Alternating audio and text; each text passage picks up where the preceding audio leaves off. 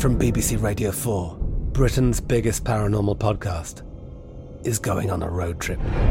I thought in that moment, oh my God, we've summoned something from this board. This is Uncanny USA. He says, Somebody's in the house, and I screamed. Listen to Uncanny USA wherever you get your BBC podcasts, if you dare.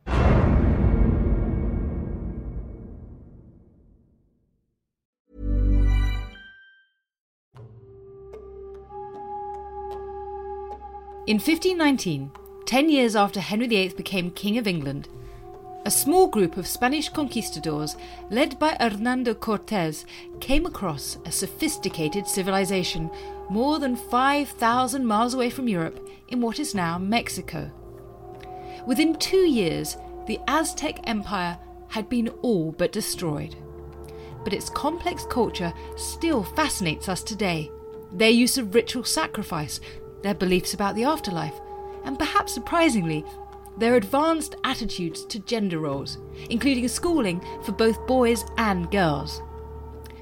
I'm Professor Suzannah Lipscomb, and in this edition of Not Just the Tudors, I'm delving deep into the world of the Aztecs with Dr. Caroline Dodds Pennock to discover an extraordinary society and its differences and similarities to its European invaders.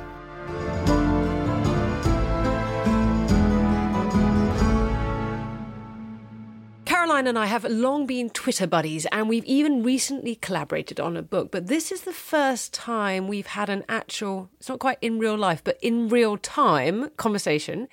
And Caroline is senior lecturer in international history at the University of Sheffield. She's the author of Bonds of Blood Gender, Life Cycle, and Sacrifice in Aztec Culture. And if you enjoy our conversation, which I'm sure you will, you must rush out and buy it because not only do I think it's brilliant, very well written, really fascinating stuff, but also it won the Royal Historical Society Gladstone Prize.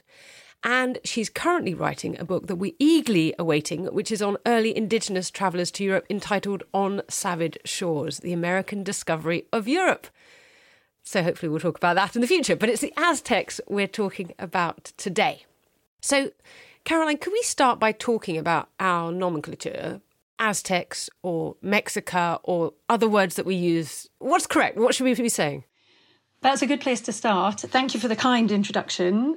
The book is quite old now, but the starting point for the book, so it makes sense for the starting point for the conversation, is what we call these people because we've come to know them as Aztecs. But that's actually a term which is really invented in the 18th century. It comes from their origins in a place called Aztlan. A guy called Clavijero starts calling them the Aztecs and it sticks. And that's how they've come down to us. But in reality, they would have called themselves either the Mexica, the people of Mexico, so spelt the same as Mexico but with an A on the end, or Mexica Chichimeca, which sort of evokes their origins as people of Mexico, but also people of the Chichimecs, who are a warrior, nomadic people. Or else they'd have called themselves by the name of their city. So they might well have called themselves the Tenochca, the people of Tenochtitlan, or Tlatelolco if they're from there, and so on. So, what should we say today? I think we should probably stick with Aztecs simply because that's what people recognize. And the difficulty is that if you talk about things people don't understand, then they tend to switch off, I think. So I'm sure some of my colleagues would disagree with me, but I tend to use Aztecs, but caveat it, you know, and say, but that's probably not what they would have called themselves. The famous Aztec Nahua translator, wonderful scholar Miguel Leon Portilla, he was asked what to call it, and he started calling them the Azteca Mexica. So he sort of stuck both together. But I think we could probably stick with Aztecs and we'll be all right. And we have the same for the Tudors. I mean, they wouldn't have called themselves the Tudors. And we, of course, we all yeah. use that term all the time. It would have been kind of an embarrassment for the Henry VII to be referred to as Henry Tudor. And I suppose the other thing to think about is what period we're talking about. We're going to hopefully go on and talk about what we know of Aztec culture, or some of it at least. And I suppose in some ways, what period we're talking about is slightly hazy because of the sort of sources we're using. It's kind of like when we see a star, we're seeing something that was 1500 years ago or whatever, mm. however many years in the past. And in some ways, the picture we have of the Aztecs is kind of a glimpse of a collapsing culture. Is that right? I think I would personally be a little bit careful with the word collapsing just because it implies that they're imploding in some ways in their own right or off their own backs, where in fact what happens is that we get a huge Spanish invasion in 1519 and their dominance in Mexico is brought to a rather abrupt end. But millions of their descendants still live in Mexico today. So I'm always a little bit cautious of saying that they were obliterated or collapsed and so on, because there's so much that continues. That said, coming back to where you really started, what you want to talk about, which is sources, we do have this incredible difficulty with sources because apart from archaeology and a few pictographic documents, we have absolutely nothing from before the Spanish invasion. The Aztecs are a literate culture.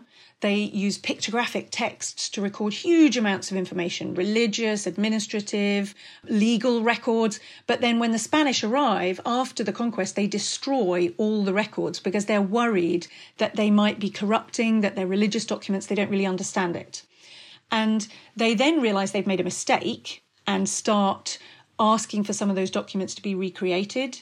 Some of the indigenous people recreate documents or write in their traditional pictographic form after the conquest. But for an awful lot of our information, we're dependent on texts produced by Spaniards or a little bit later Mestizo and Nahua writers looking back at the Aztec Empire.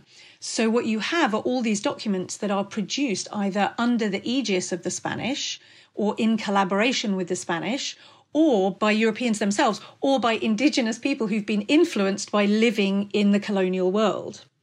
So everything that you're using is filtered by this lens of being in the colonial world and working with Spaniards. Nahuatl, the Aztec language, isn't an alphabetic text until after the Spanish arrive. So even things written in Nahuatl, we're reliant in translating them on dictionaries written by Spaniards who didn't know what Nahuatl meant. And so the meanings of the words often slip between our understanding of them and the original. The most famous example is probably the word tlazolli, which for a long time was translated as the word sin. That's how it appears in the earliest Spanish Nahuatl dictionaries, sin and pecado. But really, it means something like dirt or stuff out of place or filth.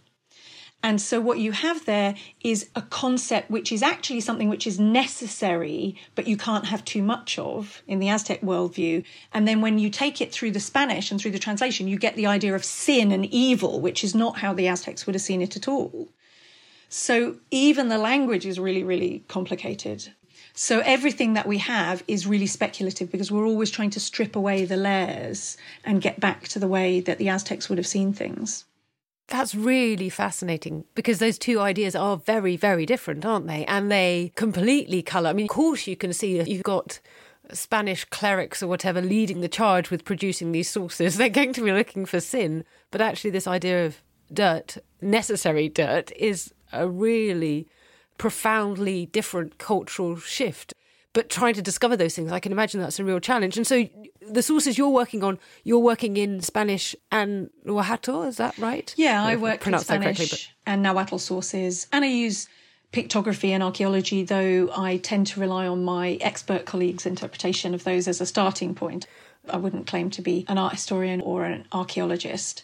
But my starting point was with the alphabetic texts. And when I started doing that, which was actually quite a long time ago, it was actually quite an unfashionable thing to do because people had got the idea, quite rightly, that in many ways these texts reflect the context in which they were produced and their authors more than they do their subjects. So after the flowering of post-colonialism, postmodernism, those sorts of things, people said, we can't possibly use these texts because all we're seeing is Spanish preconceptions. And I started working on them because I was working in Oxford and I didn't know you weren't supposed to because there weren't any Aztecists in Oxford at that time. They were all in America. And if I'd been in America, I would probably be a much better Nahuatlator than I am, much better reader of Nahuatl. But I would almost certainly have been working on the colonial period when we have all these mundane by which I mean everyday texts that are genuinely Nahua views of themselves. Nahua is what we call Aztec people after the conquest, when it's all Nahuatl speaking peoples after the conquest, and they become harder to disentangle, though you do still have groups. So these Nahua texts, sorry, from after the conquest, and they were at the time I was starting to research, huge as a subject of study by James Lockhart started a whole school called the Lockhart School. And he and his PhD students and his PhD students' students all have done amazing work on these texts. But because I was working in Oxford with an Italianist as a supervisor, as a historian, you go, oh, well, I'll have a look at the text. And it was only later that I realized that what I was doing actually had become a bit unfashionable. I think people are going back to the texts now and certainly using them to supplement other things. But for a long time, they weren't the starting point, understandably. But they are very rich, just really problematic. That's what I wanted to ask you. What is in them? All sources that we're working with on this period are problematic in different ways, especially when we're trying to get to ordinary people's lives or culture and gender and all these fascinating things. But the sources, judging by your book, do provide huge amounts of information, nevertheless. And so, how have you managed to get at that really? How are they structured? What can you find in them? Tell me about the sources. So, you have several different kinds of sources. In particular, I would say four sorts of source. You have Sources that are recorded oral traditions, whether composed before or after the conquest is something a bit hard to tell, but sources that come down from the oral tradition, like the cantares songs, and also speeches. We have these amazing Huehuetlatolli speeches or words of the elders, which are given at important moments in Aztec lives. These are rote learned discourses. So it's incredible to be able to access those moments, even if they're a bit static. You have conquistador sources, who, of course, are really problematic, but are eyewitnesses to at least what things look like and what's happening at the moment they arrive. You have missionary records, most famously the Florentine Codex by Bernardino Sahagún, but there are others. And these are men who realize that in order to convert Aztec culture, they're going to need to understand it. So, with the aid of indigenous collaborators, they collect huge amounts of information. The Florentine Codex is 12 books of ethnographic information. Bernardino de Sahagún has been called the first anthropologist, but actually now we're starting to know the names of his indigenous collaborators better, things like that. And then finally, towards the end of the 16th century, you have what's called the golden age of Nahuatl, when Nahua and Mestizo writers write texts of their own histories and start to record their own histories. You have a few earlier that are anonymous, that are Nahuatl writings. So you have to take all these sources and try and sift them for things that don't look likely to have been imposed by the Spanish. So, one of the things that was most compelling for me working on gender was that the picture that came out of the sources about gender as being something quite balanced and complementary isn't something I can imagine the Spanish inventing. It's neither very negative nor very positive. You have to always be really alert for Spanish interventions in terms of the language or the framing or their deliberate interventions a man called Diego Duran, who was very sympathetic to the Spanish. He was a Dominican friar. He wrote several big histories, and he thought the Aztecs were one of the great civilizations of the world. But in recording their histories, like a big dynastic European history, he created a linear royal history almost, where they would have seen it as a cyclical, spiritual history which happened within a religious context and within a cyclical repeating context, he blurs all that out and he's only interested in kings and rulers and wars and those sorts of things. So just because they're serious about their recording and try and do it faithfully, that doesn't always mean they get it right, even. And you can lose things in it. And so I guess what I just do is to sift really, really carefully and read really closely. I do a lot of close reading, a lot of close analysis when I did the book, one of my editors said, Could you articulate your theory more explicitly and play down the sources a little bit? You've got a bit too much in the way of sources. And I remember saying, But my theoretical background is the sources. That's where I start. I don't know where else to start with it. But they are so rich and so fascinating, and there's so much there. But it is problematic because, firstly, it's nearly all from men. The informants and the writers are nearly all men for example, I'm pretty sure the Aztecs would have been obsessed with menstruation because blood is a huge thing in their culture, but we don't know anything about menstruation, nothing at all, because it wouldn't occur to friars to ask, and it wouldn't occur to men who were educated in the noble school to talk about it. So we don't know anything about that. They're nearly all by men, they're nearly all by nobles, and they tend to be idealized. So women do this, men do this, carpenters do that, rather than individual stories. That is interesting about menstruation. And it does make a lot of sense because, actually, of course, the one thing that most people probably know about Aztecs is there's ritual sacrifice, that there is blood taking, a human sacrifice that happens. And I think it would be really interesting if we could think about the cultural complexities of that and the Aztecs and blood, basically, your book, Bonds of Blood. I mean, mm. let's delve into that. Tell me what it's about, this ritualized violence. Human sacrifice has often been somewhere that people are misled about Aztec culture. So people get this sensationalist image of ultra violent, ultra bloodthirsty people. But the reality is that although they do engage in ritual bloodletting, it is for quite specific purposes and it's got absolutely nothing to do with being bloodthirsty. It is to do with an agreement with the gods. So, in all of these mythical histories that we have, there are sacrificial stories where the gods let blood from themselves, or in some cases, rip themselves in pieces or sacrifice their bodies to create the world and to create humans.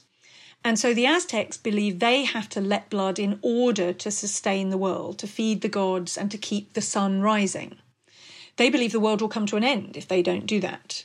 Unlike some forms of human sacrifice, they don't gain personal advantage through it, except perhaps in as much as a warrior who got lots of captives for sacrifice might gain some status. They don't gain spiritual advantage or any sort of power to the person by committing sacrifice. Where some forms of ritualized sacrifice, it's all about you gaining power from the person you're killing. It's not like that. It's about feeding the gods. And they're not really interested in pain either. There are painful rituals, but suffering, again, unlike some forms of sacrifice, doesn't play any part. It's all about blood and hearts and feeding the gods. And it's a really sophisticated society with so many things that we would find familiar and comprehensible. And so it can be really problematic that people just only see the sacrifice. It's like, what's that rule where the longer you're on the internet, the more likely it is someone mentions the Nazis? It's like that with the Aztecs. The longer you talk about them, the more likely is someone mention the Nazis or compare them to the Nazis. And it is a difficult worldview to imagine yourself into in some ways. What I find most interesting is that they are a society where they go to considerable lengths to make sure people understand why they're doing what they're doing. This is a culture, the only one I know of before the modern world, though maybe you know of another one, where they have universal education for boys and girls. And the reason for doing that, I think, is to ensure that everyone understands what sacrifice is for. They don't think this is an easy thing to do.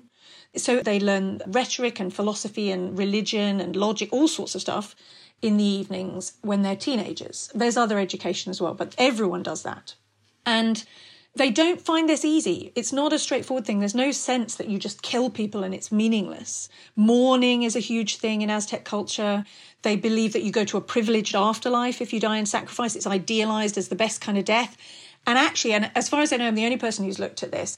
There are these speeches given to young men when they go off to train as priests and it's all about isolating yourself from your home. So they're very family orientated, the Aztecs. And this is all the family is no longer for you. You must not look back to your home. You are a priest now. Do not think of us and the training is very like military training almost we have to do lots of rituals very correctly with no sleep and under difficult circumstances.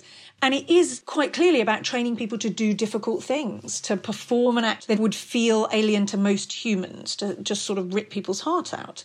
There's no sense that an everyday person could go and do that. It's a special role and you're trained specially for it so, from what you're saying, is there's no pleasure taken in doing this.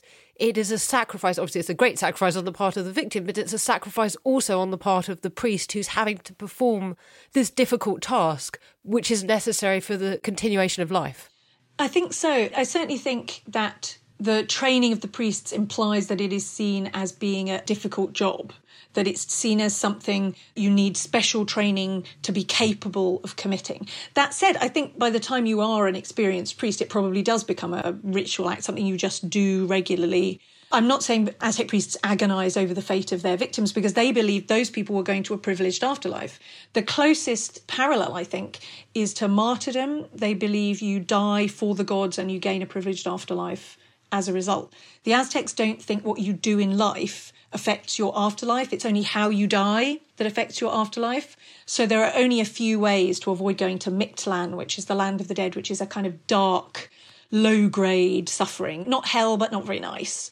And only a few ways to avoid that, one of which is dying in battle or dying as a sacrifice. So Aztec warriors are supposed to idealize going and being sacrificed in other cities, just as they're sacrificing people here. That said, I think people probably do celebrate the sacrifices. It would be wrong to say that these aren't big festivals and festivities with drunkenness and dancing, shouting. They spread blood through the city and a kind of spreading of the charisma and a bringing of the battlefield into the city. And people are carried away by all the energy and the emotion.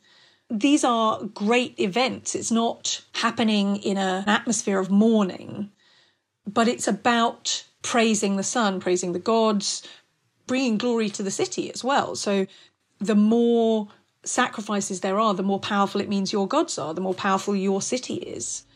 But it isn't as straightforward as these people are violent because there's very little interpersonal violence so far as we can see in the city. You can't beat your wife, you can't just go around stabbing people in the streets.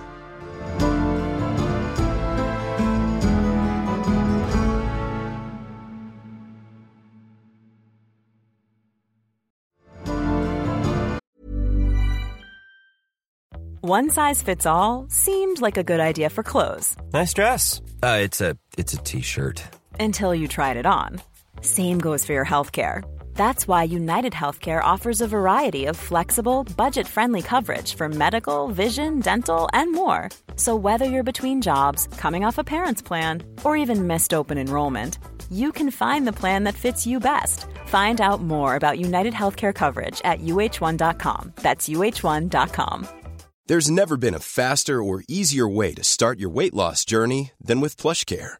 PlushCare accepts most insurance plans and gives you online access to board-certified physicians who can prescribe FDA-approved weight loss medications like Wegovy and Zepbound for those who qualify. Take charge of your health and speak with a board-certified physician about a weight loss plan that's right for you. Get started today at plushcare.com slash weight loss. That's plushcare.com slash weight loss. plushcare.com slash weight loss.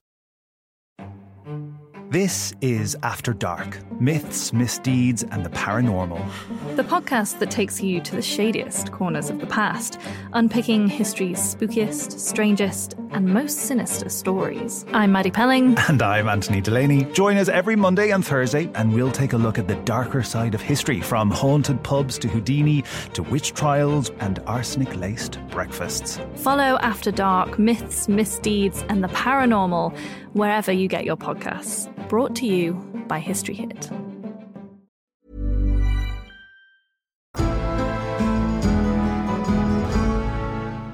So we've got a warrior culture, and that violence is, from what you're saying, very much ploughed into the doing of war and sacrificing as opposed to being a violent culture per se. I suppose what might be helpful is to get a sense of what happens at a sacrifice. We're talking about it broadly, but there are different ways, of sort of normal, typical ritual of sacrifice, mm-hmm. and then maybe think about festivals as well, so that we have a real sense of that before going into a bit more about what that means in terms of their culture. Yes, there are a lot of different kinds of sacrifice. I suppose two main types of victims people who are sacrificed as what are called ixiptla, like impersonators of the gods, people who dress as the god that a ceremony is intended to honor and are then sacrificed. And then sacrifices of people who are either described as men, women, children, or just victims. And you have the annual round of sacrifices at which there are a shiptlet impersonators each month, or we call them months, but they're actually 20 days. Each 20 day a month has specific rituals designed for that time of the year. So you have harvest festivals, you have festivals that relate to the warfare season, and so on and so forth. And then in amongst that, you have sacrifices that are of large numbers of people, say to dedicate a temple or whatever it is. Now, an average sacrifice would involve a captive being taken to the top of the temple, being stretched backwards over an altar. When you think of an altar, you think of a big kind of table. This is actually more like a pointy plinth. So it sticks into your back, so you can be bent backwards over it. And a priest holds each arm and leg, so four priests holding the arms and legs, and another person takes the heart out through the chest. Most of those sacrifices take place on the Templo Mayor, the great temple at the heart of Tenochtitlan. And after the sacrifice, the body is thrown down the steps. And the fascinating thing about this is that this mirrors a story in Aztec mythology where Huitzilopochtli, the tribal god of the Aztecs, their patron god, god of the sun, he defeats his sister Coyolxauhqui, who is challenging his authority, and then he throws her down the mountain and she falls breaking in pieces. And at the bottom of the Templo Mayor, you have a big relief, a big sculpture of Coyolxauhqui, of the sister. And the bodies are literally being thrown from the temple, which symbolizes the mountain, and falling next to the sculpture of Coyolxauhqui as her. And then they decapitate them, put the heads on a skull rack just like she was dismembered. So you have this replaying of mythology all the time happening in the center of the city. And they would have been very aware of that, that this is a rewriting of the past that's going on over and over. So that's a kind of average sacrifice. You have gladiatorial sacrifices, warrior ones, where they try and cut them until they fall and then they drag them off to take the heart out. And those are an opportunity actually for warriors from other cities to demonstrate their bravery before they die. It's a gladiatorial uh, about masculinity and warrior prowess. And then you have sacrifices which take place in other places, which are again part of mythical stories. And one particularly interesting one is that there are only women who are sacrificed by decapitation. So, where decapitation is the cause of death and that relates to their position as impersonators of the nature god and being particularly powerful. It's a whole fascinating history where you have women playing a particular role in the mythology, and so they get sacrificed in a special way. There's a real intimacy to some of these sacrifices. One in particular, you hear an account of a kind of average sacrifice, and what happens is that the warrior after you capture your captive, he lives in your district and you care for him until the time of his sacrifice. The warrior then takes him to the temple himself, watches the sacrifice, and then after he's thrown down the steps, he takes the body home, less the best piece, which goes to the emperor, usually the thigh, apparently that's the tastiest bit. And that body of the captive is then consumed in ceremonial cannibalism by the warrior's family and friends. But he doesn't join in. He stands apart and he wears white and is painted in white. And it's a reminder of two things. One, that this is also supposed to be his fate. He could die as a captive. And it's also a mark of honor to the captive who's died. Because before he goes to the temple, they have this little ceremony where the captive says, You are as my beloved father, and the warrior says, You are my beloved son. And they become entangled. Their honor and their privilege and their lives are entangled from that point ritually. And so, a captive going to a good death, that reflects on the warrior himself. There's so much in there about honor and about warrior masculinity and the way that they are supposed to idealize this as a death for themselves. Yes, it does give a very different perspective on it, doesn't it? When you think about the fact that they're watching this, possibly repeatedly if they have many captives, and knowing that this is how they themselves should hope to die. Because although we don't have, by definition, the perspective of those who die in this way about what they feel about their death, it does at least give you some sense of how they should have thought about their death according to Aztec culture, I suppose. Absolutely. And this honor. We can be certain that some people did think about it in this way and other people did not think about it in this way. The evidence we have suggests that some people did go to a good death, exalting their city with their heads held high, and other people were dragged kicking and screaming. It's one thing to idealize dying a particular way, and another thing to actually go through with it. And that's certainly what I'm sure would have happened in Aztec culture just as anywhere else. Let's think a little bit more about women. So you said that it's only women who are decapitated, but also the fascinating idea I had never come across before I read it in your book is about how women in childbirth are kind of aping warriors. Could you talk to us about that? Yeah, it is really, really fascinating. It's so much the case that mothers are paralleled with warriors in Aztec culture. And part of this is about creating a warrior society where everyone sees themselves as a warrior. So you are part of the warrior effort whether you go to the battlefield or not. And women are regarded in childbirth as parallel to warriors, both in the action of it. So they talk about them capturing a baby and bearing the small shield into childbirth and all of this sort of thing. And in what happens afterwards if you die in childbirth. So, women who die in childbirth are paralleled with men who die in battle. What happens is that you have four years accompanying the sun, your spirit. So, men's spirits carry the sun from its rising to its zenith, the highest point, leading, heralding this great god to its peak. And the women carry it from the peak to the setting which seems pretty straightforwardly parallel, right? But there's slight difference already appearing in their roles because men get the glorious rejoicing and women get this awful responsibility because they have to hand the sun into the hands of the land of the dead, which is underneath the earth. And they believe that the sun has to fight through the Mictlan, the land of the dead, to rise again in the morning. But it is very clearly a parallel. And then four years after that, it's like a promotion plan. Men go off to become hummingbirds and butterflies that dance in the sun and sip the nectar and live drunk, is how they talk about it. Something which Inga Clendinnen said she never understood how these great warriors could have been seen as butterflies until she went to Mexico and she saw the big clouds of butterflies. And it was just like people were whirling and dancing with the feathers and so on. Now, women get a rather different afterlife. The spirits of women who die in childbirth go off to become the Cihuateteo, or women gods, who live at the crossroads and vest ill will on people on days of ceremonial ill fortune. And it's believed that at the end of time, from these women will arise the tzitzimime, a word usually translated as devil women, who will devour humanity. Now, this isn't a very pleasant afterlife, uh, but no. it is a lot more. Not quite like being a hummingbird. It's not, is it? You don't get the dr- perpetual drunkenness and oblivion, and all this stuff. But it's really important. These women are being given far more power than the men. And this is to do with women's connection to the earth through childbirth.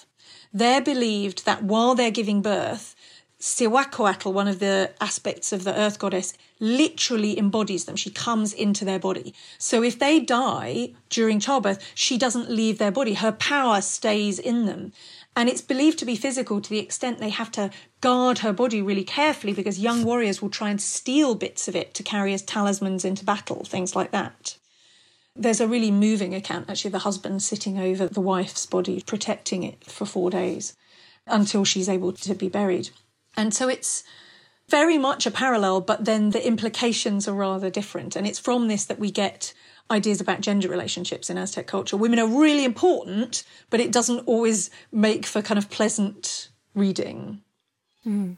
And is this gendered aspect present for a baby from the moment of their birth? You said that both boys and girls are educated, so that is, as you say, highly unusual for this period of time.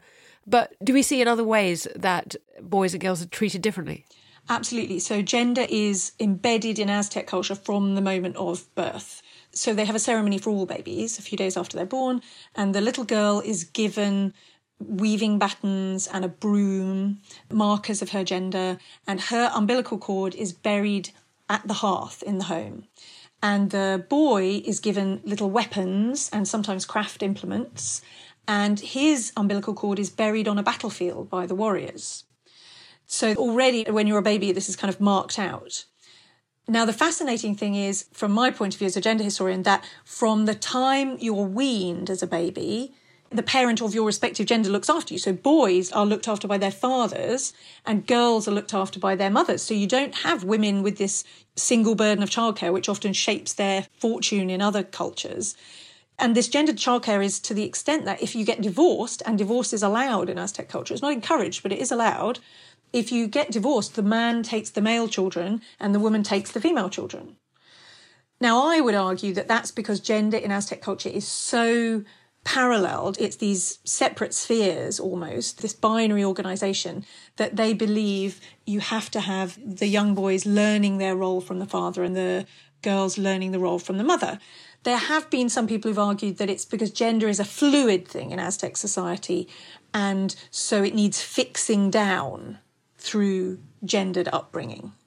That's what some people have argued. You can argue either way, the outcome is the same, which is that you have this heavily gendered upbringing with men taking one path and women taking another. There are areas where they cooperate and collaborate. So if we talk about in adulthood, both men and women can be doctors, they can be marketplace overseers, which is very important because it provisions the army, amongst other things. That you have priests and priestesses, though the role of the priestess tends to be domestic, and in the temple, rather, you don't have sacrificial priestesses, for example. So there are a lot of later parallels, all the way up to the ruler. So the Tlatoani is a man, he is the head of the political affairs, and then you have the Cihuacoatl, who is often forgotten about, who is also a man, but Cihuacoatl means woman snake. He personifies the goddess and he dresses as the goddess on ceremonial occasions. And I would argue that that's because he takes on the domestic, the internal affairs of the city role, and the Tlatoani, the foreign public space, and that you have to have a female influence, even if a woman can't play that role at the highest level. Some people, of course, would say this is just patriarchy. It's men being in charge, just like always.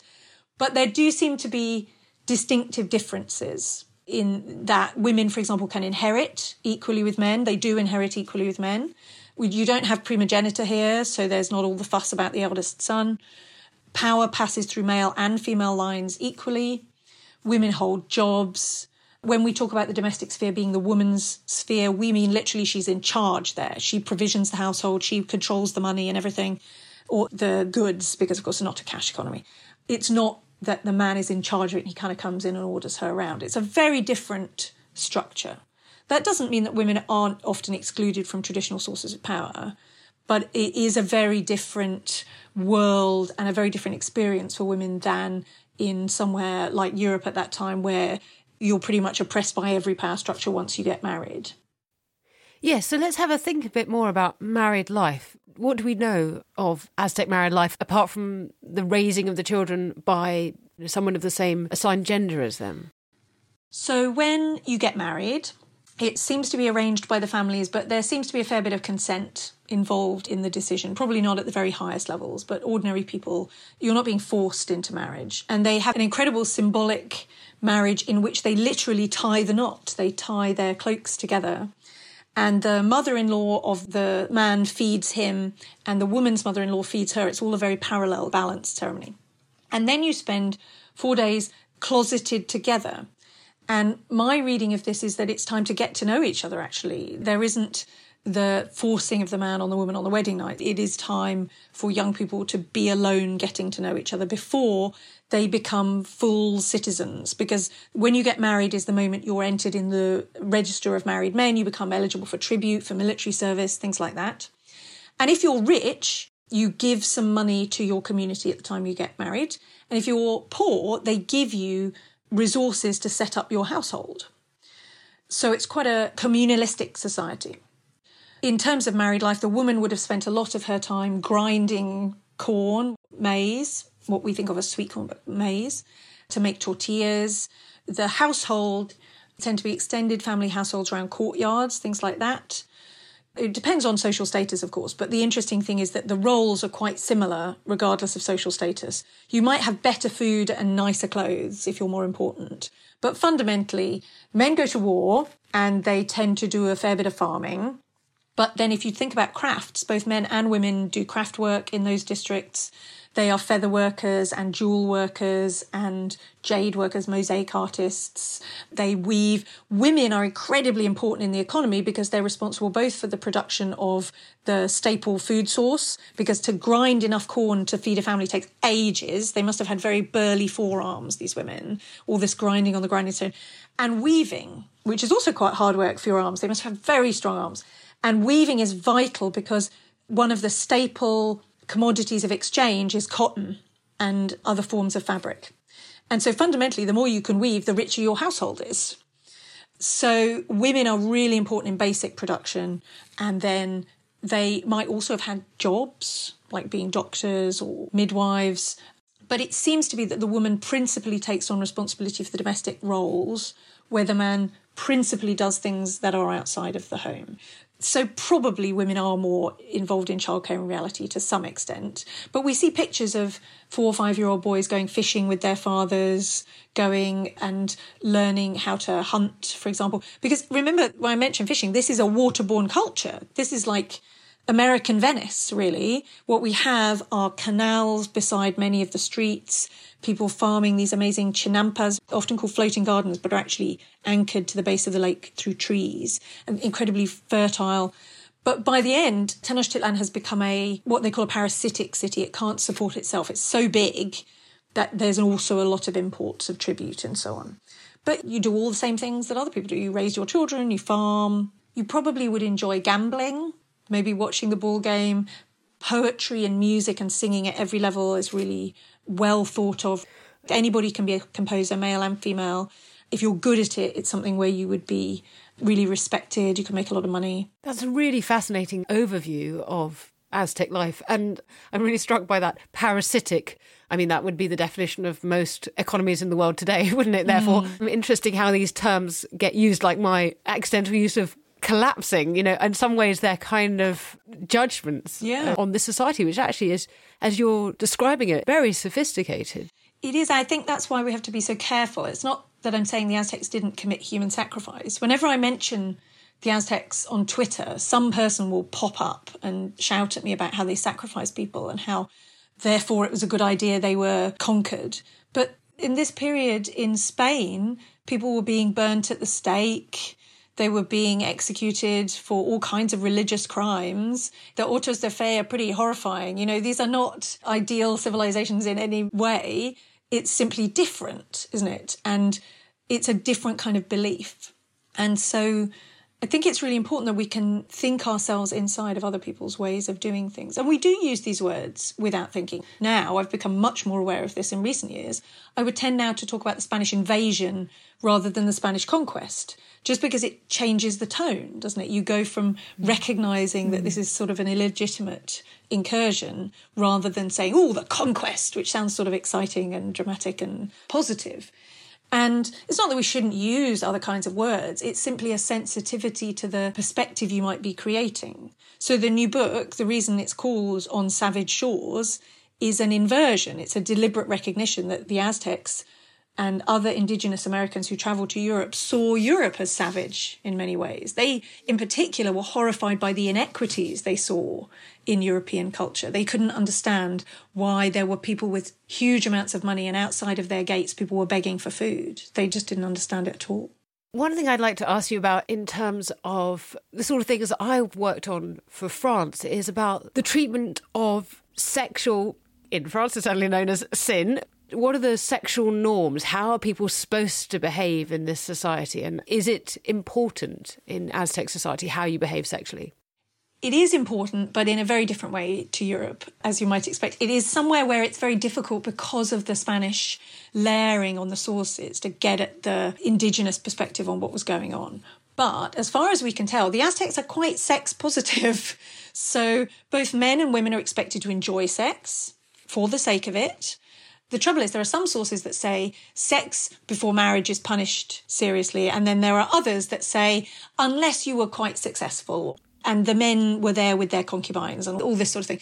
There are several sources that suggest that you could be having sex with someone, and then when the first child is born, you have to decide whether you want to marry them or not which seems very possible, but we can't be certain. What we do know is that within marriage, you're supposed to enjoy sex, any kind of sex.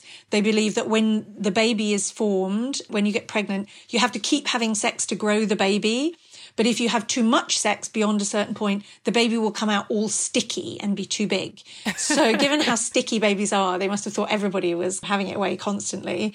But it's important that both male and female contributions are considered significant for birth.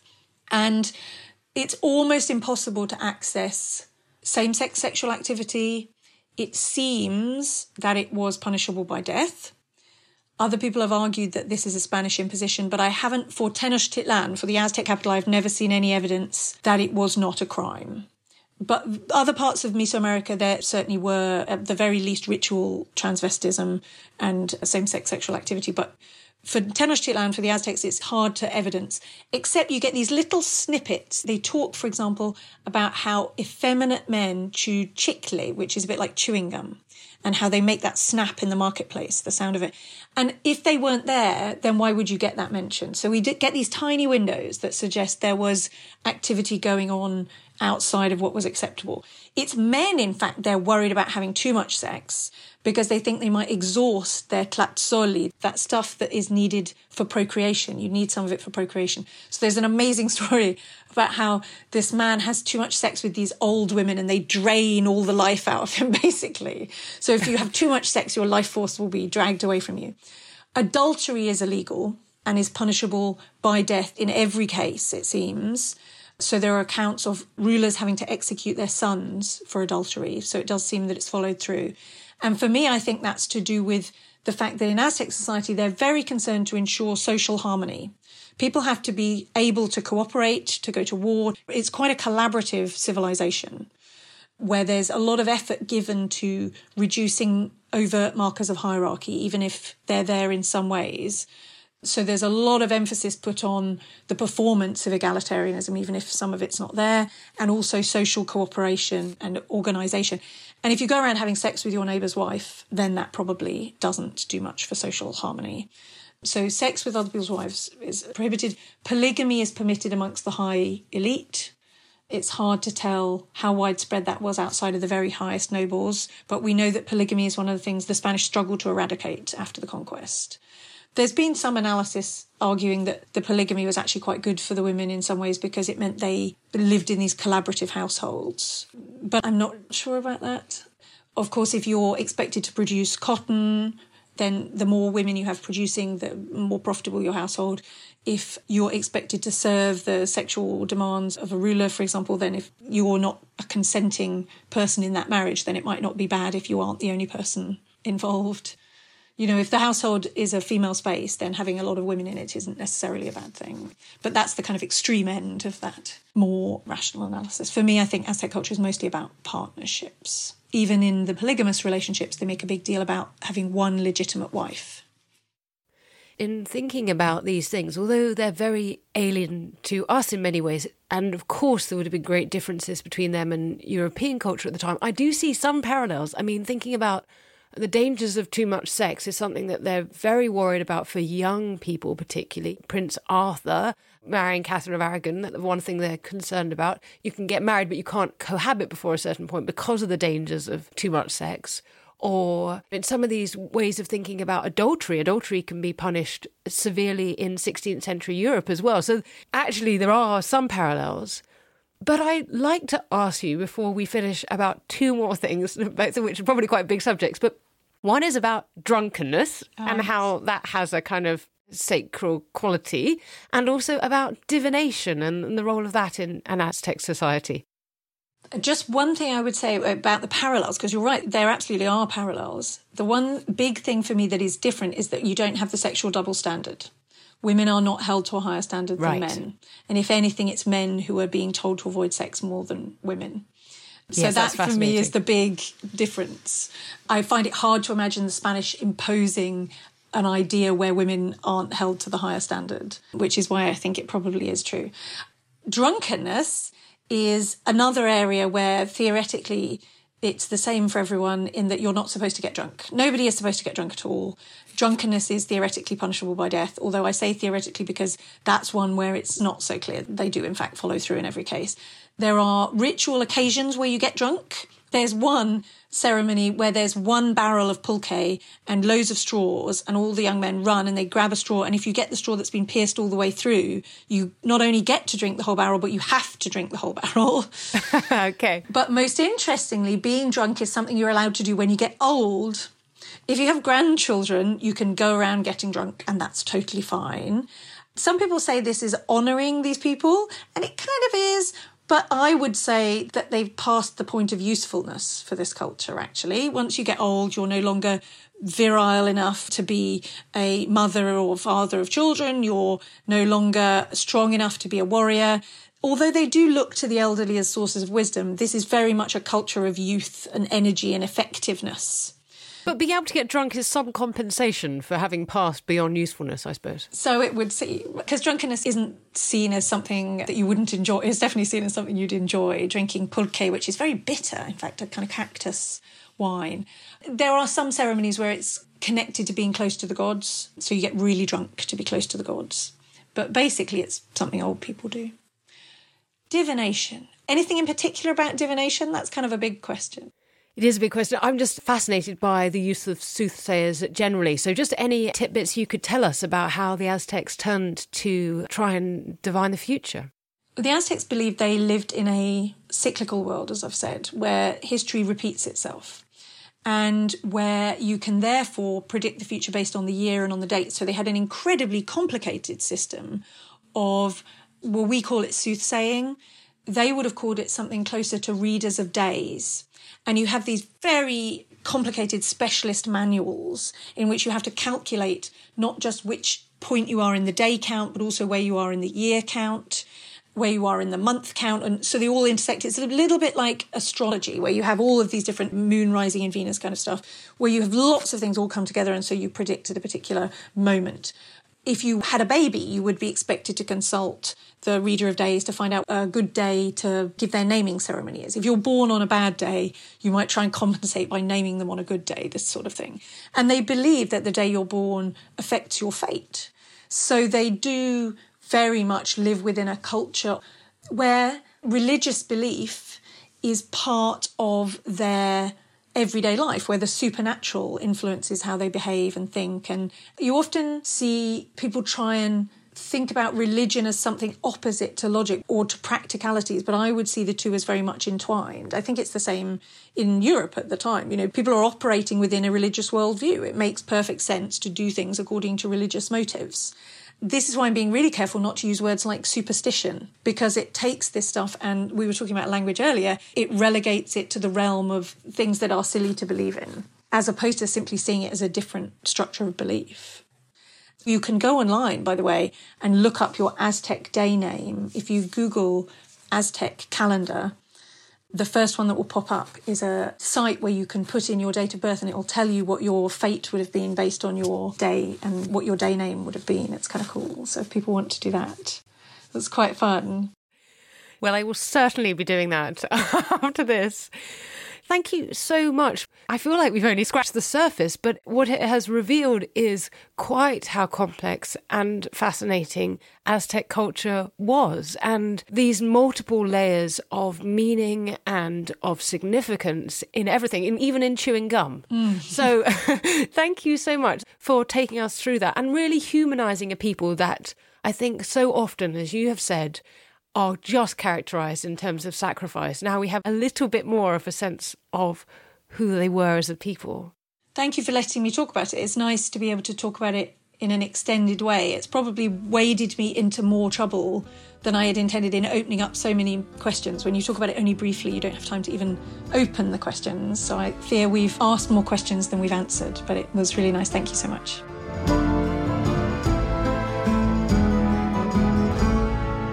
Thank you to Dr. Caroline Dodds Pennock, whose book, Bonds of Blood, if you want some more answers to those questions that we've raised, is highly recommended to you. And if you've enjoyed this, please do subscribe.